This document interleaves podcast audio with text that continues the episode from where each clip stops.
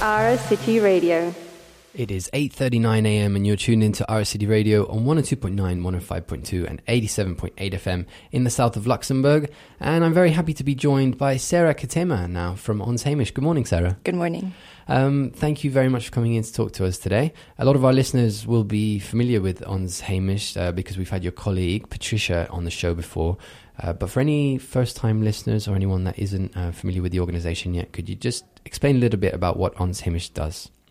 Absolutely. So, mir will Nirjans Hemischweisen is Luxembourgish for we want to show you our heritage. And uh, we do refugee integration through the arts and culture. And so the objective of the organization is to bring together local residents with refugees and uh, do intercultural activities, uh, outings, workshops. So, what kind of activities do you hold with um, with refugees, and, and how can people get involved? So uh, during COVID, we did a lot more uh, cultural outings in which we did things outside of the refugee residences. So it could be a concert, it could be going to see a dance performance, a theatre show, but it can also be something informal, like going for a, a walk in, in the local municipality or uh, a cooking workshop uh, in, in someone's home or in a refugee residence. We really leave it quite open for people to express their interests and then plan around how people uh, want to spend their free time. Um, the context of this interview is an upcoming performance that you have um, called Shamama that's going to be showing in Luxembourg in Lasauvage on the 13th of November. Could you tell us a little bit about, about this production? Definitely. So, this is a puppet theatre project that's been one year in the making. And it's a collaboration with the puppet theatre in La Sauvage, Poppespënnchen, and uh, Um, and it was entirely uh, created by uh, five refu- Afghani refugees who are living here in Luxembourg, who wrote the script themselves and who essentially tell their story of forced migration through puppet theatre. And there was also uh, the assistance of a stage designer and the theatre professionals who guided uh, the project and uh, gave them a little bit of direction in terms of how to set up a play.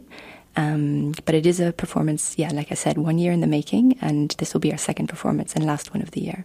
And I believe that um, for these women, it was the first time that they'd had any experience um, working in a theatre and making a theatre production.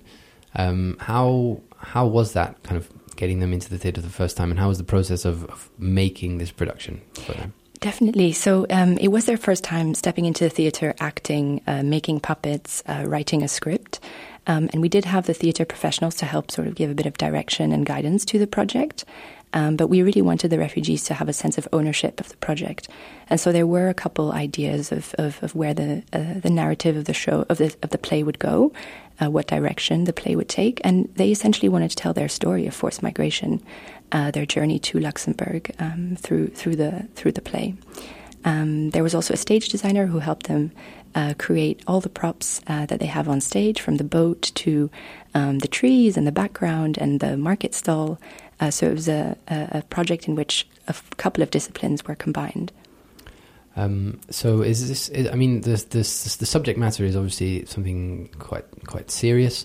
But is this something? Uh, is this a performance that you would say is family friendly? Absolutely. So um, we recommend children uh, six and older are, are welcome to attend. The play is in four languages: Luxembourgish, Farsi, uh, English, and French. And um, the idea is to communicate around an issue that is very pertinent. Um, uh, forced migration has happened uh, for uh, an extremely long time in, in the world, and this is just a creative way in which to get people talking about uh, what it means to leave your home country and to start completely fresh in a new place. So uh, maybe you could tell us a little bit about the, the theatre that this is showing as well, because I believe it's quite a special location. Exactly. It essentially has not changed since the 1930s. Um, it has a very old school vibe, and um, uh, I would describe it as a community theatre in which the projects that they uh, host are very much uh, driven by what the community around uh, would like to perform. Is this something that people need to book tickets for in advance? Absolutely. So the ticket link can be found on our website, onsheemecht.lu. That's O N S H E E M E C H T for any non Luxembourgish speakers out there, um, in which you'll find the information, the date, the time, uh, the location, and uh, where you can get your tickets.